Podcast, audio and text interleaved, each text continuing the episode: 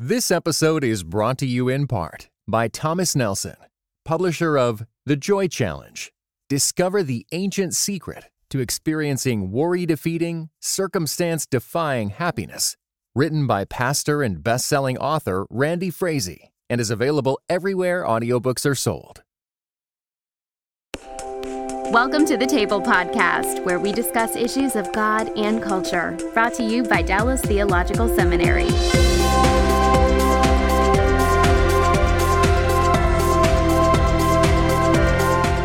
Welcome to the table. We discuss issues of God and culture. I'm Darrell Bock, Executive Director for Cultural Engagement at the Hendricks Center at Dallas Theological Seminary.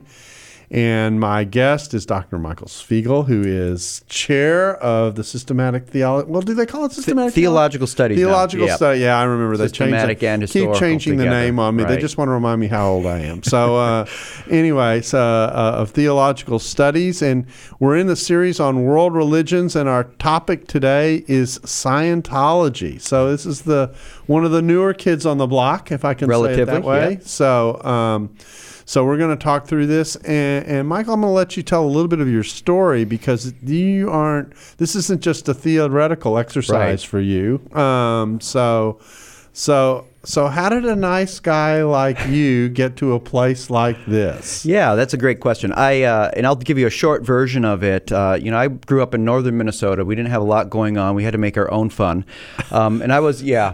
So I was struggling as a teenager, as most teenagers do, with oh all kinds of problems, mostly brought on by bad decisions, sin. Uh, but I didn't want to accept that. I was looking for a way out.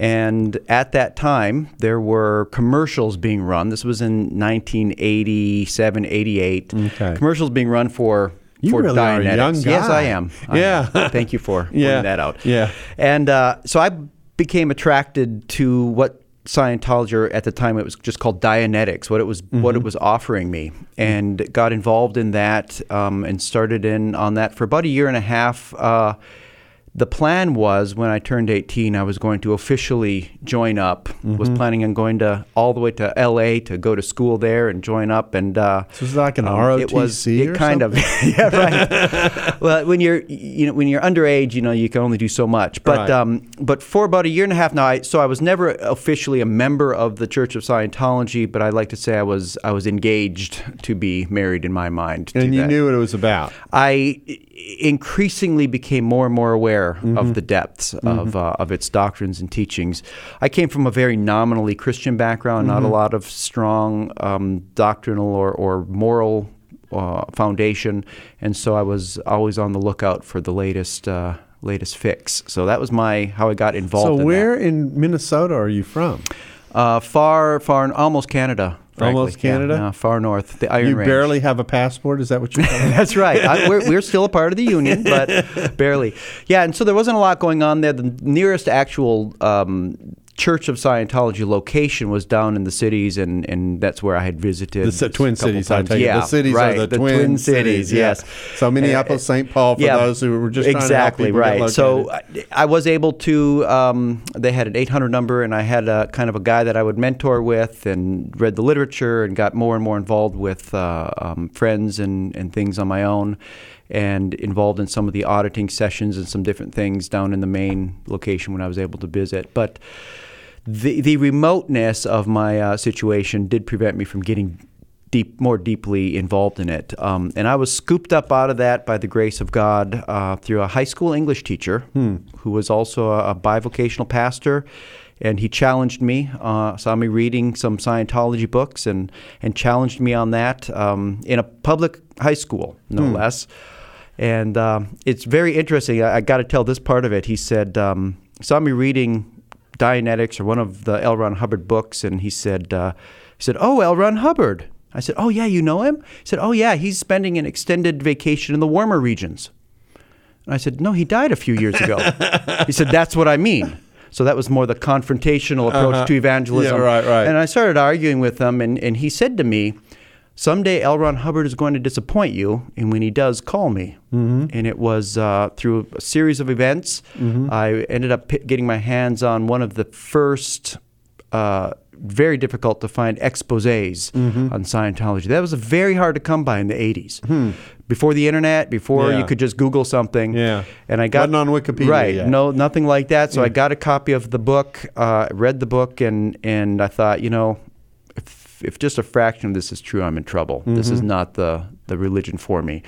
And I called him up, and he's the one who then led me led me to the Lord and and discipled me early on. So that's. Uh, in a nutshell, my experience. So about a year and a half, Mm-hmm. I was moving deeper and deeper and deeper and deeper into uh, on the path of of Dianetics into Scientology. And then you got deflected.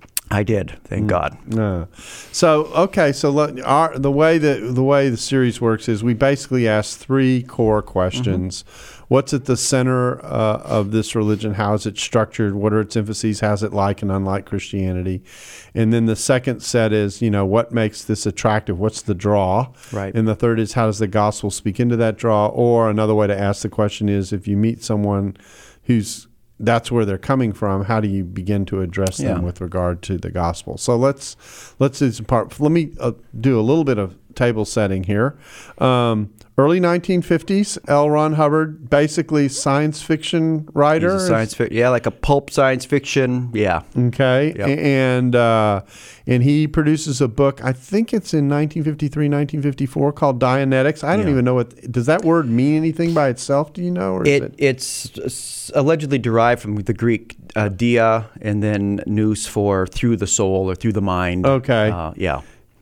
Okay. I'm, Yeah. I'm, I'm, I'm processing that and going, does that work? You're the Greek scholar. It doesn't really. yeah, yeah. So anyway, okay. So so he writes this book, which becomes a pretty widespread bestseller. It draws a lot of attention. It does, right.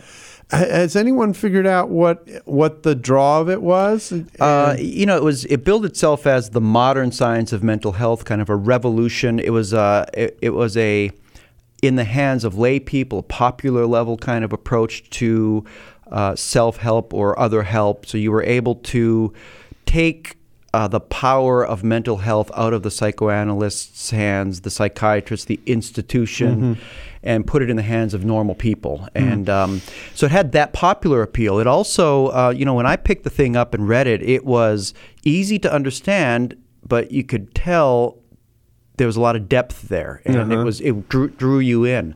Uh, it was also based on some. It was kind of a mixture, I think, of some commonly accepted psychological principles, some very pragmatic approaches to therapy, Gestalt therapy, and some other things, but also uh, um, what we might call fringe. psycho- psychological theories, and so it was co- sort of a mixture, and it really had uh, um, uh, it was something that you could immediately start trying and uh, had that very practical uh, aspect to it. So I can see why it would be attractive, especially in the 50s, 60s, uh, when people were looking for alternatives to institutionalized religion and Christianity. And, and and I take it that the the the payoff, if I can say it that way, is is that it kind of helps helps you think about your identity a little bit and kind of how you how you function as a person. and Is it ex- helps you explain uh, why you're having problems, why you're feeling this way, why you act this way. It gives a, a theory for for behavior and then a solution to it, a very practical solution. And and I will say this: Dianetics too is not. Th- there's very little indication that this is a religion. Mm-hmm. Uh, so when you first are introduced to Scientology through Dianetics um, the religious and spiritual overtones are, are virtually non-existent, and it feels compatible with any kind of religion. So, it's you, you only get into the spiritual and the metaphysical stuff um, as you go deeper. That's interesting. So, because that's actually my next question, which Mm-hmm. is, uh, you know, originally it was just this book, Dianetics, and Scientology wasn't connected to it. Do you do you know the history of how that transition took place and what's going on Uh, there? some, just by what I've read since. At the time, obviously, I didn't know Yeah. know the difference. Um, you know, it was it started out as a very uh, L. Ron Hubbard oriented, but apparently a lot of people were involved in the the formation of some of the theories and practices of Dianetics. Uh, as he kind of took it off in a, a more spiritual direction, some some speculate it was you know in order to be a nonprofit religious organization and avoid paying taxes and such i don't know if that's true Yeah. but the point is he did take it into a more spiritual direction and incorporate the science and the metaphysical, and now you get the best of both worlds.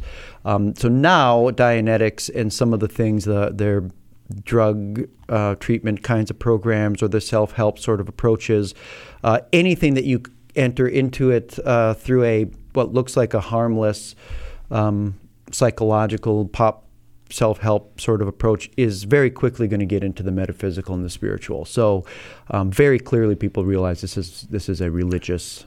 So people today will refer to the Church of Yeah. Scientology Yeah. to, to to make that kind of an indication. Yeah, and with a, and with L. Ron Hubbard, that was something that came several years after Mm-hmm. introducing Dianetics as the the modern science of mental health. Okay, so let's let's step back here and we're ta- we're talking about the contents now of Scientology. Um, uh, what I mean is there a theology in there of any Sure. sort? And, Oh, yeah. And and are there some technical terms associated? Yeah, there this? are uh, several. Um, you know, again, as I was introduced to it, we I was slowly introduced into the idea of um, uh, thetans and uh, past lives and this sort of thing. It's a it's kind of a, an amalgam of um, Hinduism, the the idea of reincarnation is very po- pa- uh, a major part of it. We we have multiple uh, incarnations uh, throughout throughout our, our history for going back possibly trillions of years. Um, we uh, the the anthropology, the doctrine of humanity is very core there. It's a very mm-hmm. human centered theology. So we are, as it were, essentially spirit beings mm-hmm. trapped in this body. Mm-hmm. The goal ultimately, if there is an eschatology, is to be released from the body or free from the bodily constraints. Um, and we are, as it were, divi- divine beings of some sort. Hmm. So that's sort of the core of it. And you can see the goal then is through the various processes to um, actualize that and to be to be released. Okay, now you said from our bodies. Thetan. So, or Thetan, Yeah, Thetan. so- It comes from Okay. Theos or Okay. the for yeah, uh, we're gonna right. You're gonna be The word drawing on, theta. You're gonna be dra- drawing on my Greek. All, that all through yep, yep. Okay, I, I figured you'd like that. That's basically um, the goal, ultimate goal uh, of Scientology. This is about where I started to get off of the thing, Mm-hmm. get out of it when I realized some of this stuff, um, is to be an operating thetan, to be basically free from bodily constraint and be able to do things. Um, So well, we're really of body. spiritual beings, We and are. the material world is kind of um, very similar to ancient Gnosticism. That's exactly where it's ways. A going next. dualistic. Yes, Yeah. So there's nothing really new per se, but Right. it's kind of a repackaging of a Gnostic kind of, of theology and worldview. interesting.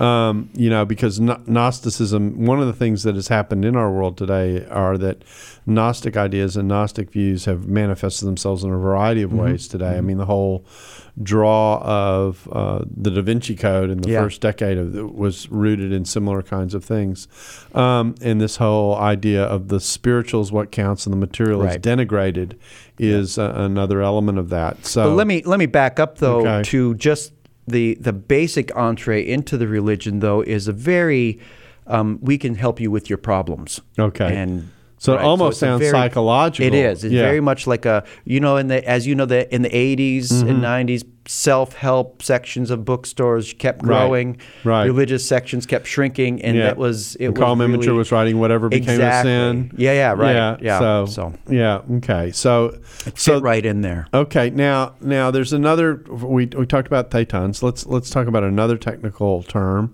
that uh, when you hear it, you go, okay, how does that anything to do with auditing? Yeah. Okay, auditing has nothing to do with the IRS. Okay, that's right. So- auditing it, comes from obviously uh, um, auditory hearing or Okay. or listening. The the core religious, I guess, if you would call it practice, or we might even call it psychological counseling aspect of Scientology, which I, I did participate in, was um, what they call auditing. You could use this thing called an e meter, which is sort of like a, a basic polygraph uh, lie detector, but you didn't need this. Um, and what it was was simply uh, one person with another person. One is the auditor, the other one is the, the auditee, the person who's going through it. And you would um, go back in your mind and relive or recount um, ultimately traumatic episodes in your life experience. Um, let's say you were in a car crash in the age of 7 and the auditor would lead the person back and have you go through it and describe as many of the feelings, but more physical um, aspects of that, what you heard, what you saw, and then retell it and retell it and retell it. And the idea is, in in circumstances where you endure pain, suffering, emotional or physical, your data that is collected through your senses is dumped into your unconscious mind and sealed up in there, and then starts affecting you um, in your waking So, moment. so there are negative. the thought- idea is to is to unbury that, bring it to the surface of consciousness, and then free you from its effects. Okay. E- e- essentially, there's there's more complicated explanation, but that's the best way. That's what auditing is trying to do. Okay, so it's bringing out. It, it's kind of purging yourself of these negative of this, Which they called engrams, yeah. Okay, engrams. yeah, Okay, things so- written in your okay, unconscious that you're not aware of. okay, and I think that's a fairly fair estimate. That's right. even And though so- it's an oversimplification. and, and so it, it's to free you of the impact of these Yeah. engrams. very similar to, I guess, to psychoanalysis. Okay, that was Yeah, the next place Very I was going. Yeah, and very in and, and kind of a, if I can say, almost a different form of confession. Yeah. I mean, um, you know, where I take it the issue is less my responsibility for these things as to how these bad things have impacted. Impacted, me. right? Right. Okay. They, you are the victim of these things, whether you know it or not. So Yeah. you so you so you become a a a consummate victim who is purging Mm-hmm. um, these negative thoughts that impact you in negative ways. Exactly, and and very quickly, a, a the explanation, the example that we would always use, whether it's me, realistic or not, uh, you're a you're a toddler, you fall down, you get dust in, in your face from the carpet, and you start crying and, and sniffling. Well, years later, you have an, a dust allergy. Uh-huh. So there are certain things that trigger these reactions, psychosomatic reactions. Every time you smell dust, your unconscious mind is bringing back the tears and the sniffling. That was a and bad now you have allergies. Right, and you don't even know where that came from Yeah. until you can can uncover it and release it. And the idea is, you'll be clear eventually of these Mm-hmm. engrams, and you will have no more negative psychological, emotional, or physical effects from these things. So we aren't talking about something that's like the uh, we're talking about you know how this is like and unlike Christian faith. Yeah. We aren't talking about something that's like a salvation, but it, we're talking about a freeing Liberation emotional freeing. from yeah. Yeah, interesting. Um, and uh, and then there's apparently a, a, a structure. So you've got these auditors. Are there is are there equivalents to ministers, or are these auditors those would the be closest those thing would be to that would be basically yeah Okay. yeah. that would be their that would be their core actual religious pro- process yeah So when you, uh, I mean, when you go or participate in a Church of Scientology, it's this auditing process is the primary thing that's happening. yeah basically hmm there are other exercises once Uh, okay. you but that's the core thing because until you're considered a clear and you, and you that was my goal starting out Okay. up the scale to uh, to 4.0 clear Okay. after that though there are more Okay. levels So what's a so a clear? Let's explain that. That's yeah you clear from all of your engrams including prenatal uh, and your birth Okay. anything that has affected you. So the, you're clear of those. They're no longer having any effect I really you. assume you have a pretty good memory. Right. Yeah. yeah. So then after that, you can continue up the scale, um, and there are other kinds of exercises similar to the auditing, but you're not. Um, well, frankly. Um, Unlocking engrams from past lives as well. Moves- That's where it starts to move into the, the obviously the metaphysical. So is there is there any worship associated with this, or is it No. simply a self understanding exercise? There's no don't no worship. I mean, we did regard even you know even my shallow exposure, getting deeper into it. L. Ron Hubbard was a, a messianic kind of figure who was who was kind of built this bridge to the truth and discovered this thing or rediscovered this thing, but. Um, there's no worship of L. Ron Hubbard. There's no no worship. They they claim, uh, and in many cases it's true, they are compatible with any religion. They have claimed that. Um, I found they were not compatible with evangelical Christianity when I became a Christian. That that was incompatible. So, but but for the most part, they will say, "Well, I'm a Catholic Scientologist, or I'm a Buddhist Scientologist," or because, as you can see, it's. Um, It's not competing. it's not competing with yeah. the worship of a different god per Right, se. Yeah, okay. which makes it attractive in some ways. Right. Well, I don't have to give up the religion of my parents to be a Scientologist. Now I imagine that that um, that uh, you've pondered this question in one form or another, and that is this this this movement has actually kind of caught on in pockets of Hollywood. Sure. Uh, and um, you know we got prominent Yeah. uh, figures who've been associated with this. And in fact, my, when I told my wife that we were doing this podcast, she says, "You know, uh, the cover story on People Magazine this week is on uh, is on someone who's trying to leave the Church of Scientology and has been." Pursued by the church because they've been so public about their distancing, of the Distancing, yeah. faith, which is a whole nother dimension of this. There's there's someone who watches over, I guess, the public image of Scientology or whatever. yeah. Um, and uh, is it is it is it the psychotherapeutic aspects of Scientology that you think make it attractive to someone in Hollywood? I mean, uh, are, can you have any explanation? Yeah? I, I really don't know. I think it, uh, I mean the thing is centered in L.A. Yeah. uh, and so in in Yeah, I've driven by the main church on the right? yeah, its, Yeah, its yeah. earliest uh, uh, pockets of followers were from there, and so it had an influence on, in Hollywood. I don't think there's any. I don't think there's any reasonable explanation for that. Probably just sociological explanations. Um, I would say most most people. I've talked to people in Hollywood, and they say, "Look, um, they don't. They have kind of a neutral attitude toward religion. As long as you don't mess with production, they really care mostly about making About money, film. right? Yeah, yeah. Uh, whether you're a Christian, Buddhist, Scientologist, as long as you don't start messing with the production, it's fine. Um, and so I think though it, it's just um, certain key famous actors and actresses, um, at least in the 80s, um, were used as PR magnets. So, Mm-hmm. and they really don't like, uh, well, who, what religion does will like bad press, Right, right? right, right, right, right. But the critics and such, calling it a cult and calling it these kinds of things are, are you know, really upsetting, I suppose, to any religion. So, so, so you're in, so in someone who's involved in this. I'm talking about your past Mm-hmm. involvement. They're they're reading and auditing. I mean, is that basically what's happening? We're reading books. There's some self uh, um, evaluation exercises you can do. There's there are other kinds of um, thought. I remember uh, one time we, we were I was led through a um, uh, series of questions like, um, "What could you have done today?" Mm-hmm. And then you say, and then they ask you it again, "What could you have done today?" And this was this was just these things where they're they're intended to um, expand your creativity, expand your mind. You know, you're Have you growing be more now and you're- self-aware? Yeah, being more self-aware. Yeah, exactly. Okay. Yeah. So, um, uh, it it sounds like it was fun. Yeah, I mean, it's just interesting, kind of fun, A fun, different kind of a therapy. different way of yeah spending your time. interesting. God is a genius storyteller, and the evidence of this is threaded throughout Scripture. In Christianity Today's new show, Holy Curiosity, with me, Kat Armstrong, we explore storied connections threaded throughout Scripture from the Old Testament to the New. Our first mini series, Connecting Dinah and the Woman at the Well, welcomes experts like doctors Tim Mackie and Diane Langberg to give us insight and context into the physical location and meaning of these two stories. These stories will spark holy curiosity in your own faith because once you see these connections, you can't unsee them. God wastes no person, place, or thing. Listen and subscribe to Holy Curiosity with Kat Armstrong on your favorite podcast platform.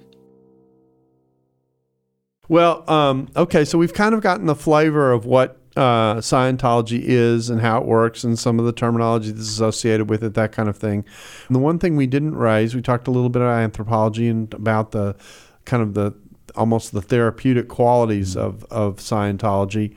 We didn't talk a little bit about uh, about any sense of eschatology or afterlife or anything like that. How does how do, does Scientology approach those questions at all? Yeah, it does. i- i- In some ways, ultimately, the the major emphasis is on a uh, a quality of life now, at least initially.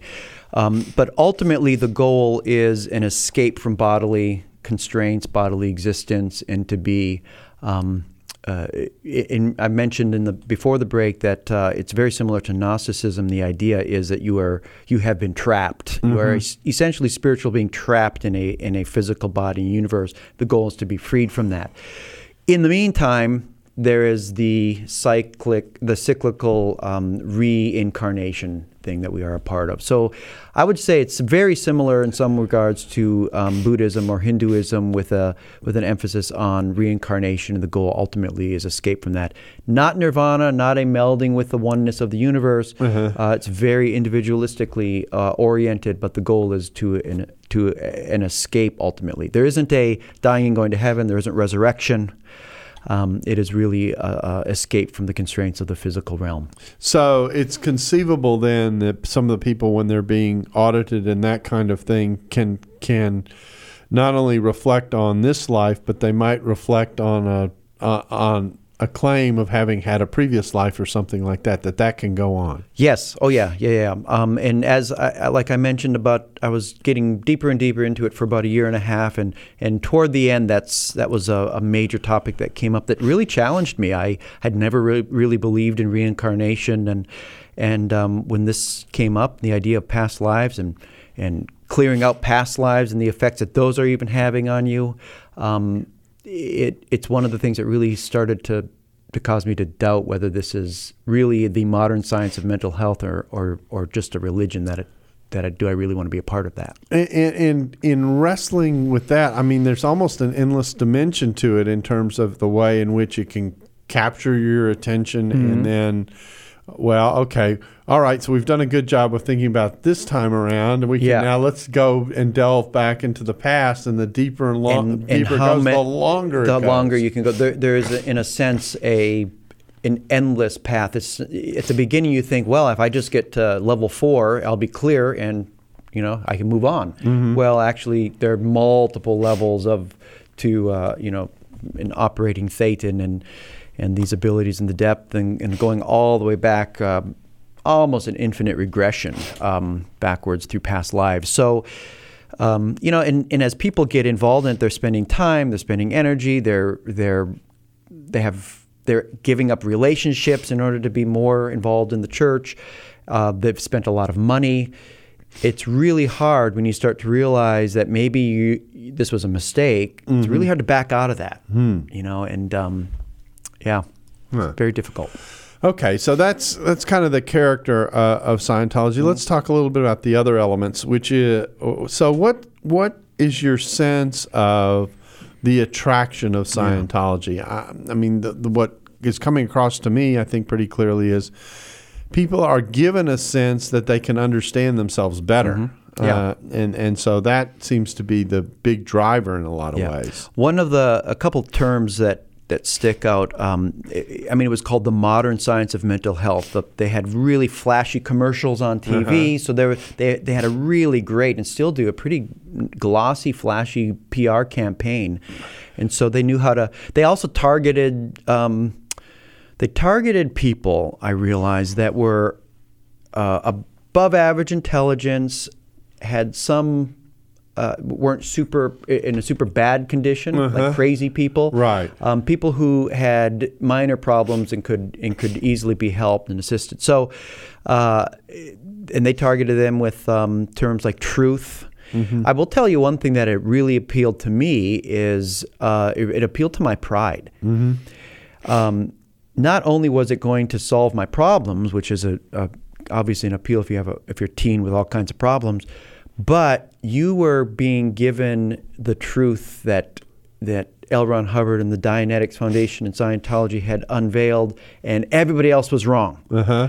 The psychiatrists were wrong, the psychologists were wrong, the medical community, everybody else was wrong. We alone had this this truth and this bridge to freedom. Hmm. And there's something really attractive to that as it's, you know, stroking your pride and gives you something to argue about with other people. Right. And so that's going to attract a certain kind of person, usually with people with with strong personalities, and uh, and it did. It attracted me. Is there any, you know, uh, in, in the Christian experience, of course, community is an important thing. Is there any kind of community dimension to this, or is it pretty much a privatized uh, therapy? Both.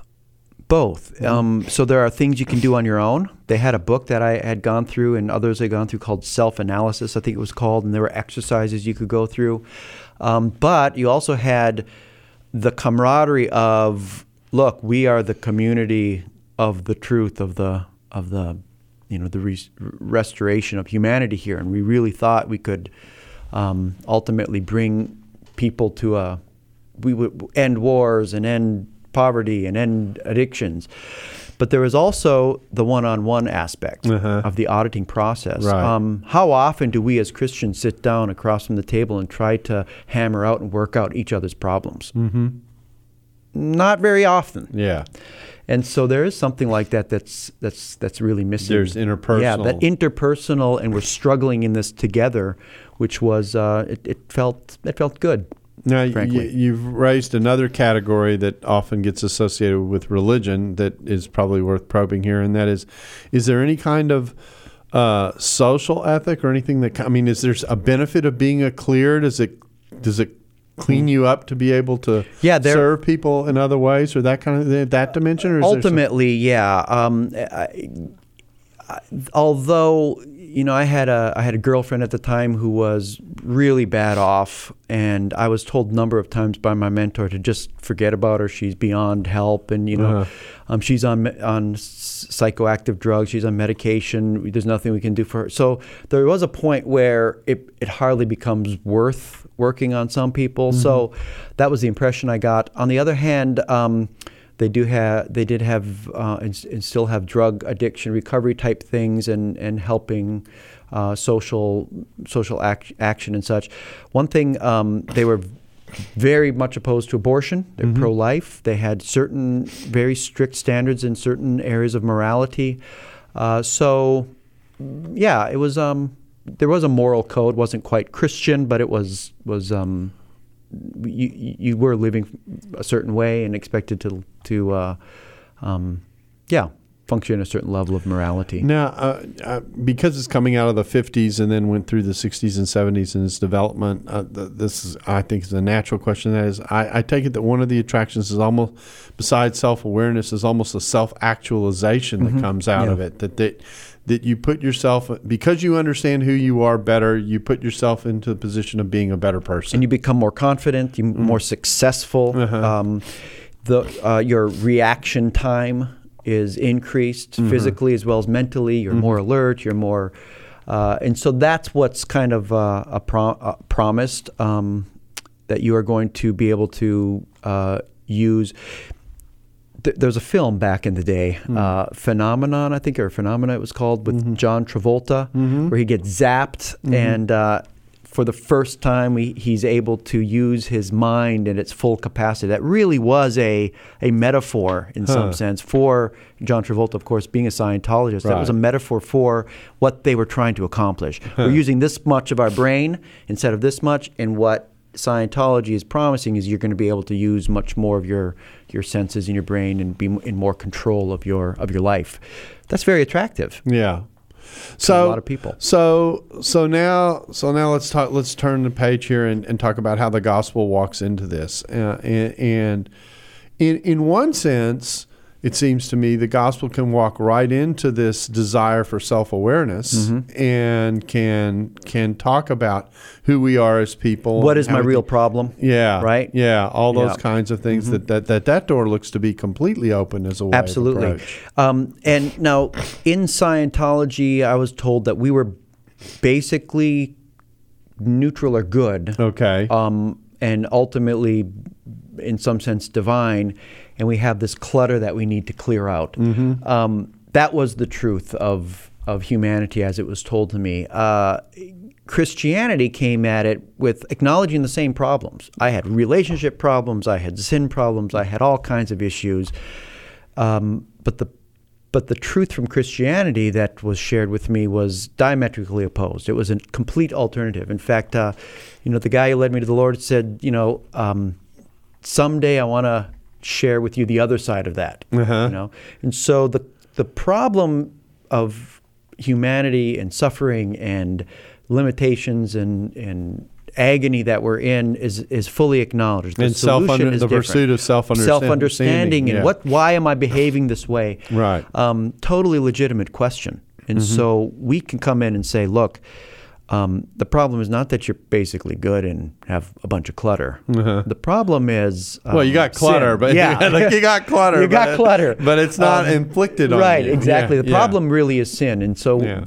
to, for me to take make that change from my problem is uh, engrams, uh, you know, a faulty function of my of my reactive mind and my, you know, that's sort of blaming something else. I had to take the blame myself and say, actually, I'm a sinner. Mm-hmm. Yeah, my I call it owning your own owning my own junk. Yeah, exactly. yeah. And um, you know, making that ta coming to that conclusion, that was the truth. Mm-hmm. That was the truth. That was a, a very important step. Um, I would also say too, um, the idea to escape from these things that are influencing me and to be released to a life that is fulfilling, happy, joyous. Uh, that's something too that Christianity offers. Uh, interestingly, as I was going through the, the process of Dianetics and the Scientology stuff, um, my relationships with friends and family were getting no better. In some ways, I was being moved farther and farther away from those things. Because you become more self-focused, I would I- take it. I was, and, and more focused on the on the religion itself. Yeah. When I became a Christian, Mm-hmm. um, those relationships, the the broken relationships that originally drew me to Scientology that were not healed, began to be healed. Hmm. Um, because now I'm approaching it from a perspective of of humility, Mm-hmm. my own brokenness, um, deferring to others, and that's when my my family relationship with my parents, my relationship with friends, began to be um, redeemed. And so, Christianity offers redemption, not just escape, not just separation from the physical world and the body, but a redemption, a reowning, and a a reappropriation of that in a positive direction that was revolutionary for me. So, um, so this guy had said to you, um, you know, when he begins to disappoint you, give me a call. Did you give him a call? I did. I had. Uh, I I probably wouldn't have. I mean, I made fun of him, laughed at him, but uh, a couple months later, it was uh, I was it was Easter weekend. I was at a Star Trek, Doctor Who, sci-fi fantasy convention, Which down is a whole other, whole Yes. ama- another conversation. but uh, but I was there, and that's where I stumbled upon this uh, first printing book that was an expose of Scientology um, called L. Ron Hubbard Messiah or Madman. Grabbed the thing, read the thing in that weekend, and I that's where I realized, you know, wait, he, what did he what did he say? He said, ah, someday someday L. Ron Hubbard will disappoint you when Yeah. he does call him. So I got home and called him up, and um, and he said, yeah. You know, I was still in high school. He was a teacher. He said, you know, ask your parents if it's okay. Come over and we'll and I'll share with you the other side of this.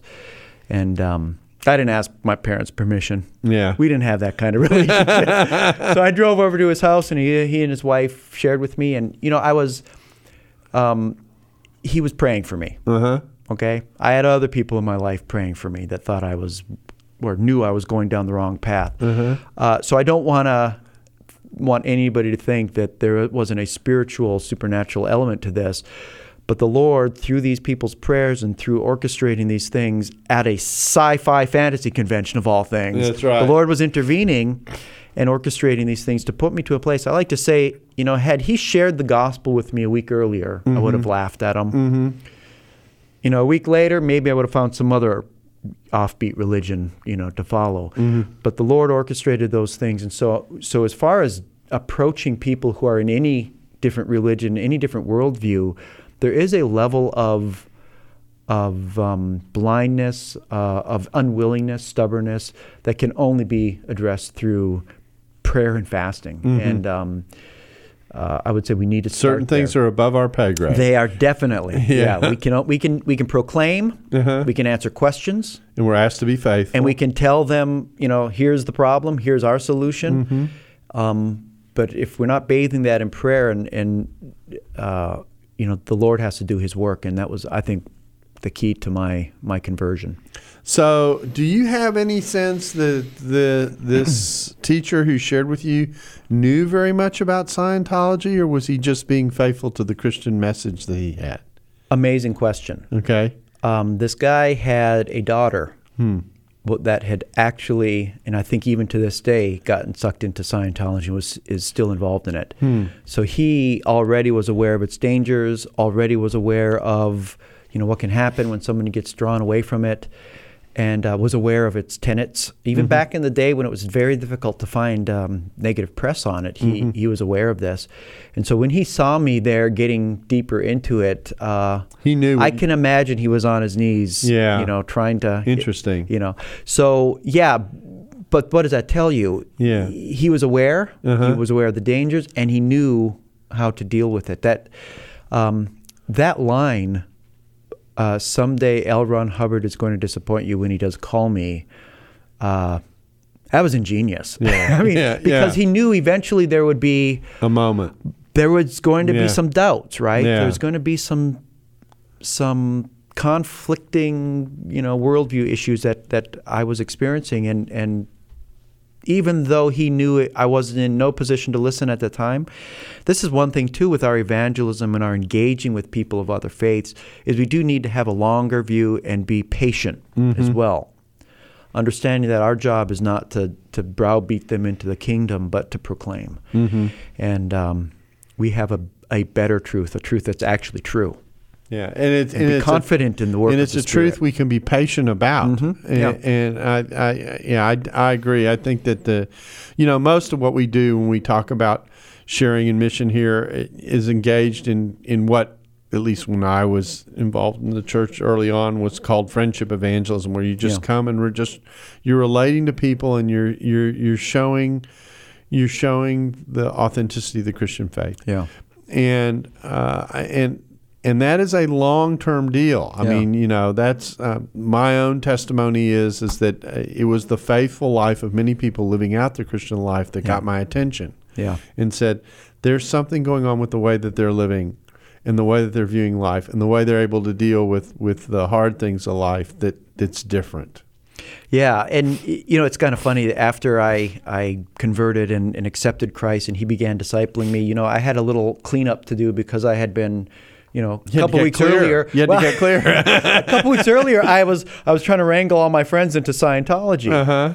and so now it, it was kind of you know you're you're tucking your tail between your legs and Uh-huh. you're kind of sheepishly going back. That was an exercise in humility because I had to say everything I said before totally wrong. Yeah. but this, Yeah. this is. And interestingly, so why should we believe you now? exactly? You Yeah. know, so but interestingly, when I when I did go back to to them, they said, you know, we didn't really buy that Scientology stuff anyway. We were just trying to not, you know, make you upset. Um, they were very open to it Uh-huh. because, uh, again, you know, I began praying for them. I Uh-huh. began sharing with them, and so uh, many of my friends, uh, you know, also embraced Christianity. We had a bit of a revival going on there in- in, northern Minnesota. Uh-huh. Interesting. Um, so yeah, it's uh, you know, the Lord works as works through various ways, and um, in this in this way, it was not no major damage done. Not a one of my friends ever became a, a Scientologist ultimately. Interesting. Uh, so, so the I guess the way of talking about the way into the Mm-hmm. uh, attraction is to help people see who they really are before God. Yeah. and to and to make clear. Unlike Scientology, you don't fix yourself. Yeah, that's right. And you don't bring people. There aren't people that you bring around you that fix you. Mm-hmm. Okay, that the fix is found in the goodness, grace, kindness, mercy Absolutely, of yeah. God and what He has done through Christ. The, and I clearly remember the a distinct moment where I, when I switched, realized I was switching worldviews here was um, the bad news side of the gospel. You know, there's the good news, but Uh-huh. Right. the bad news is about us, and Right. uh, the idea that no, I'm not just dirty. Mm-hmm. That I just need to be cleared out. Um, there's something uh, that I can't fix. Mm-hmm. Uh, yes, it is something that happened in the past, and I'm uh, uh, a result of this fall, and I've I am an, a mortal person who's broken. I can't fix that, Mm-hmm. and um, that was a light bulb co- going on. You know, uh, the interesting thing about this conversation is is that um, when we only portray ourselves as a victim, Hmm. the forces are coming at us from the outside, and it's the outside that's the problem. Yeah, We actually prevent ourselves from seeing that which we desperately Mm-hmm. need, and why we are actually ultimately responsible for even the way we react to those outside forces, etc. And and in the process, you distance yourself from the realization that's basic that walks you into a world of grace. Yeah. Um, you know, it, it, it, it, it's no accident that Scripture portrays sin as a as a debt. Yeah. And a debt that I am responsible for having And created pay. and Right. cannot pay. Yeah. And so, you know, there's a wonderful passage in Scripture that says, you know, the one who's forgiven little loves little, Yeah. but the one who is forgiven much loves much. Yeah. And I often like to say that when it comes to the grace of God, if you don't realize how much it is that you have been forgiven of, you don't mm-hmm. understand the depths of the of the problem that resides within you. Don't don't make yourself a victim and say it's all their fault, it's all coming from the outside, but actually own it. Uh, and then you recognize it's something you can't fix. Then you realize what grace and mercy is. Yeah. And out of grace and mercy come gratitude Yeah. and devotion and appreciation and an ability really to form an identity that allows the allegiance that you have to walk with God. I think it's a very core element of identity and a core element of building the kind of the right kind of foundation for the Christian faith. Yeah. Yeah, and I and here I was stuck between these very uh, opposite worldviews and truth claims, both calling themselves the truth. Right. And you will know the truth, and the truth will set you free, as Christ said. And He is the way, the truth, and the life. I had to reckon with um, which truth am I going to embrace, and and ultimately, the, the Christian faith was transformative and redemptive. Uh, it was not an escapism; it was a a redemptive approach to life and to and to my existence, my relationships. Uh, where I got kind of the opposite feeling uh, in Scientology. Yeah, I, I think it's one of the, um, like I said, one of the one of the dangers and travails of the world that we live in. That when we make everything around us or the environment that turns us into victims, we're actually at the same time cutting ourselves off from the very awareness that we need in order to experience the depths of the grace of God. Right. And it's one of the ways in which the world uh, deceives us. It deceives us by saying the problems are out there and you're simply this neutralized victim that's been and it, and it's not that. Well, Michael, I really appreciate you taking the time Thank to you. come in and talk with us about Scientology, help us think through uh, what this this movement is particularly probably um, uh, well, it's a worldwide movement, but it, Mm-hmm. it started out in the states, of course, and uh, understanding it. And uh, appreciate you taking the time. Yeah, to be thank with you us. so much for having me. And we're pleased that you could be a part of the table, and we look forward to having you back again with us soon. Thanks for listening to the Table Podcast. For more podcasts like this one, visit dts.edu slash the table. Dallas Theological Seminary. Teach truth, love well. This episode was brought to you in part by United We Pray. United We Pray is a podcast devoted to praying and thinking about racial strife, especially between Christians. Come join us in praying for the unity of God's people.